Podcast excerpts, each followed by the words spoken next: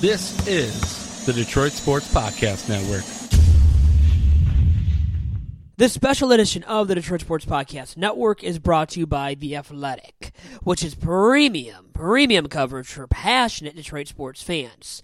And listeners of this very episode of the Detroit Sports Podcast Network can save 30% on an annual subscription to The Athletic by visiting theathletic.com slash DSP. And welcome, welcome, welcome to this special edition of the Detroit Sports Podcast Network, focusing on the United Shore Professional Baseball League and championship weekend taking place for the USPBL at Jimmy John's Field this weekend from Friday through Sunday. I'm your host, Vito Churko. You start off with Friday night's matchup featuring the Utica Unicorns versus the Westside Woolly Mammoths in a quarterfinal matchup. On Saturday night at 7.05, it is the semifinal round, and the Eastside Diamond Hoppers have a bye to that round and will be taking on the winner of Friday night's clash between the Unicorns and the Woolly Mammoths. Then Sunday's match of the championship game of the 2018 USPBL season will feature the number one seed, Birmingham Bloomfield Beavers, a team that has won three straight regular season championships in the USPBL. And the Beavers, managed by Chris Newell, a guest on Tigers Talk this week, are looking for title number two and back to back titles. So, a fun, hugely exciting weekend taking place at Jimmy John's Field in downtown Utica for championship weekend. Once again, games taking place from Friday night through Sunday afternoon. Friday and Saturday's games taking place at 7:05 p.m. Eastern Standard Time, and then on Sunday afternoon, the championship game starting at 1:05 p.m. Eastern Standard Time. And with all that being said, the guest on this special edition of the Detroit Sports Podcast Network is none other than USPBL CEO and founder Andy Appleby. Enjoy. And it is Andy Appleby, founder and CEO of the United Shore Professional Baseball League. Andy, how are you doing? Well, fantastic, Vito. Big, big weekend coming up. I know, exciting times there in the USPBL. And in its third year of existence in downtown Utica, lovely Utica Jimmy John's Field, how far do you think the league has come? Well, extraordinarily uh, long way, really, Vito. Uh, when you think of, um, you know, a few years ago when we first started, you know, no one knew much about this league. No one knew about our brands, our teams, the level of baseball, uh, the level of interest with families, and uh, it's really been a, a remarkable climb. I, I think that um, if someone had come to our very first game on May 30th, 2016, they would have been blown away with the ballpark, with the experience. Uh, but what I think I'm most proud of is that almost every single day since that time, and I don't exaggerate when I say this, we have improved the whole game day experience, the league, uh, brand, our merchandise, uh, you know, virtually every aspect of our ballpark is markedly better uh, than what it was when we first started. Andy, tell our listeners about the game day experience. If somebody goes out to Jimmy John's Field, Vito and I have been out there several times. It's really fun, enjoyable, really close to the action, affordable prices. From your perspective, tell us and sell us on Jimmy John's Field. Well, it's not only the nicest ballpark, it's one of the most, if not the most successful ballpark in the country. Uh, and we're, we have a very sophisticated game presentation, really a major league quality across the board. So, very much of a premium experience at a less than premium price. Um, we have, um, uh, I like to think it's there's something for everyone. So we have a lawn area for families. They can come for six bucks a ticket. That's the lowest price ticket in sports. Uh, that said, we've got a suite that's right behind home plate, the closest in baseball history. Uh, that's major league quality, boutique quality in every way, shape, or form. So, you know, you could bring Bill Gates in there, and there's no way he wouldn't say, This is cool. And by the way, the Cabana Suite was lovely. It was terrific. Uh, John and I, my co-host here, that just asked you that question. We were there with our Detroit Sports Podcast Network brethren and colleagues, and it was a terrific experience, terrific game day experience. And Andy, what would you say when people ask, you and I'm going to ask you now, how the USPBL uh, stands out in comparison to other developmental baseball leagues? Well, that's a great question. And, you know, there is really no comparison. You know, most other leagues like ours – wouldn't spend 10 bucks on player development. Uh, we spend a million dollars on player development. We have the latest in musculoskeletal, advanced strength and conditioning, sabermetrics, video analysis. Our analytics department alone this summer featured uh, 18 to 20 people. Uh, so you know we we're way ahead of the curve in all of that. Um, and, and, it really gets back to our philosophy. Uh, most other leagues like ours, you know, they just need theater performers for the business side of this to, you know, create content. Uh, yes, I don't dismiss that we need content, and we do as well. But our whole philosophy from day one was to uh, make every single player better. And because of that, we've gone from what my goal was was to get maybe one or two players a year signed all the way up now to 25 players that have been signed by major league organizations. And they're not signing them just for the fun of it. They're signing them because these players have gotten better since they've been with us. In fact, uh, most of the pitchers have uh, are at their all-time high in velocity in their in their whole life uh, at our ballpark, and that has a lot to do with Justin Orndorff, our um, director of baseball operations, who really teaches these kids uh, to throw using more of their core, more of their big muscles, and not only have, are they at their all-time high in velocity, but we've hardly had a sore arm in our league in over 3,000 innings.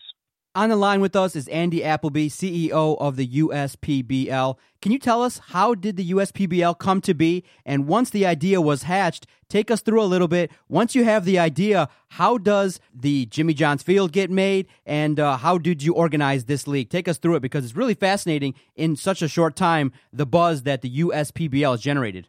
Well, so so we had owned. Um, I got my start with the Detroit Pistons. Uh, was there for 12 great years. We were Arena of the Year pretty much every year. I was there when the Palace got started. Uh, Amphitheater of the Year with Pine Knob Amphitheater.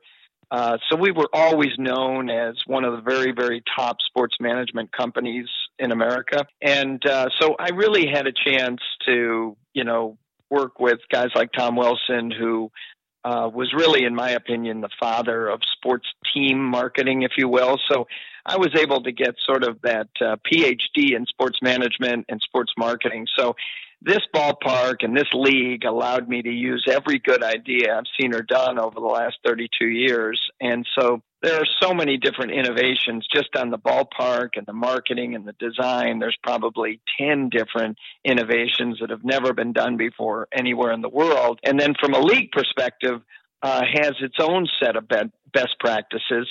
You know, we talk about the evolution of this. We bought a minor league baseball team 20 years ago, almost to the day and we fell in love with minor league baseball back down in Fort Wayne, Indiana. And so I always wanted to kind of bring it here to Southeast Michigan. Took a long time to put together, you know, probably a 10 year overnight success. So I had a lot of, a lot of time to uh, develop all these cool ideas. And, uh, but, but, you know, just what we could have done and what we were thinking of doing maybe 10, 12 years ago was just joining someone else's league uh, but the more I thought about it, the more I wanted to create our own league that allows us to do everything the way we want to do it. Uh, we don't have to consult with a bunch of owners to get consensus on anything. If we want to do it, we just do it, uh, and that's what what what we were able to do. For instance, with our whole time limit uh, that we instituted midway through this season. But it it was really something that. Uh, when you create your own league, it's not easy to do for a lot of reasons. Uh, but if you can pull it off, it's so much better because now we have all of our games during the best weather Michigan has to offer. And you know that some of the minor league teams in Toledo and Lansing and Midland uh, and Grand Rapids, you know, they have to play sort of that same schedule as the major league teams, like the Tigers had to start in, you know, late March. And we all know what late March is like here in Michigan. But starting in mid May, and then ending this weekend in mid in mid September, it's really the best of all worlds. We're not just the it's not just the best weather uh, Michigan has to offer, but we probably feature the best weather in the whole country uh, during that four month period. The other that makes it a huge advantage uh, is that we play all of our games on weekends, uh, which is really the holy grail, not just of sports marketing and sports management on any level, but particularly minor league baseball when moms and dads don't have to work the next day. Uh, so we kind of have the best of all worlds when it relates to that. And so it greatly increases the likelihood of success uh, when you have a schedule like that with mostly great weather and mostly on the weekends. Uh, and then, of course, uh, from a baseball perspective, being independent. Now, certainly having an affiliation with the Tigers or in the case of Fort Wayne, the Padres is not a bad thing to have, of course. Uh, but what what I love about being independent is that we can market our players to all 32 teams versus just you know being uh, beholden to the Tigers or the Padres or whoever that affiliate is. So uh, being able to market to the, all 32 teams, all of which, by the way, have their different needs, wants, you know, we can monitor if the Mobile Double A team of the Padres uh, loses their catcher on a Saturday night. Uh, we can monitor that and you know have a catcher ready to go for them. So that wouldn't be the case if again if we were just uh, married to one team. And Andy, you and your staff at the USPBL have really optimized the baseball watching experience with the aforementioned weather, the fan friendly experience, and with this time limit that you brought up already. And let's dive into that a little bit. I think it's just so highly innovative with this two and a half hour time limit, specifically not starting an inning after two hours and 25 minutes have been played in a game for all your public games, all the games that have been played from Thursday through Sunday. Now, Andy, where did that idea come from? And how successful do you think it has been already for the USPBL? So it was really something that uh, was born out of three hour and 50 minute nine inning games. And, you know, it happens a lot in the major leagues these days. It, it still happens with us. It's, uh, and, and one thing that people sometimes don't understand is there's a real delicate balance here uh, from the entertainment and the family side of things, and then the baseball and the baseball purists that are out there. And um, so it's it's tricky, but the bottom line is is that nothing really pains me more than to see a family walking out of our ballpark, you know, before fireworks or before they get their kids a chance to run the bases because those are real highlights of what we've created here, particularly running the bases. Uh, although it seems uh, if if you don't have kids or uh, you know, it sort of seems like oh whatever, uh, but you know, for kids, that leaves an indelible mark on them when they get to run the bases. It's just so much fun, and they get to play, you know, run the bases. And we're not like uh, other teams that might have it, you know, Sundays in August they get to run the bases. I mean, we run the bases every single night, and uh, these kids just absolutely love it. And so when we have four inning, uh, four hour, nine inning games, it's just it's just not conducive to the schedules of people today. And and so you're seeing baseball working really really hard to improve the level of entertainment. And again they have to go and have player associations and and uh, you know tons of different ideas and opinions with 32 different owners uh, I, I will tell you right now that if they had the autonomy we have they would put a time limit on too well, I think it's helpful because of the attention span of these fans too. And if you want the kids to run the bases, to stay all nine innings of these games, they take long. And at the major league level, like you said, they're almost four hours long. So on average, too, and that's just way too darn long. And I guess my only beef is, you know, you brought up the kids running the bases. How about the adults? We would love to run the bases too. I know John and I, my co-host here, but all joking aside. How about now to a serious question? What are your thoughts on expansion, expanding from four teams to five or six? And what's your timetable on that as well? Well, we're absolutely active in that right now. Uh, we'd love to build a new ballpark, you know, somewhere, you know, somewhere uh, west of Utica, probably more like, you know, western part of the state. Uh, but certainly in the not too distant future, we want to build a ballpark in Indianapolis, Columbus, Nashville. And I recognize that all of those have AAA teams in downtown areas. Uh, but we're looking, our niche, I think, is more in the outskirts where the burgeoning suburbs of all those different cities are.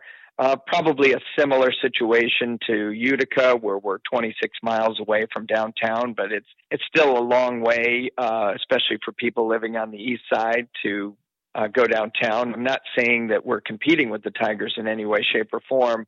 Uh, because I think we're good for the Tigers. We get lots and lots of young kids that love baseball, and hey, we're never going to have Miguel Cabrera playing for us, and we're never going to have the World Series.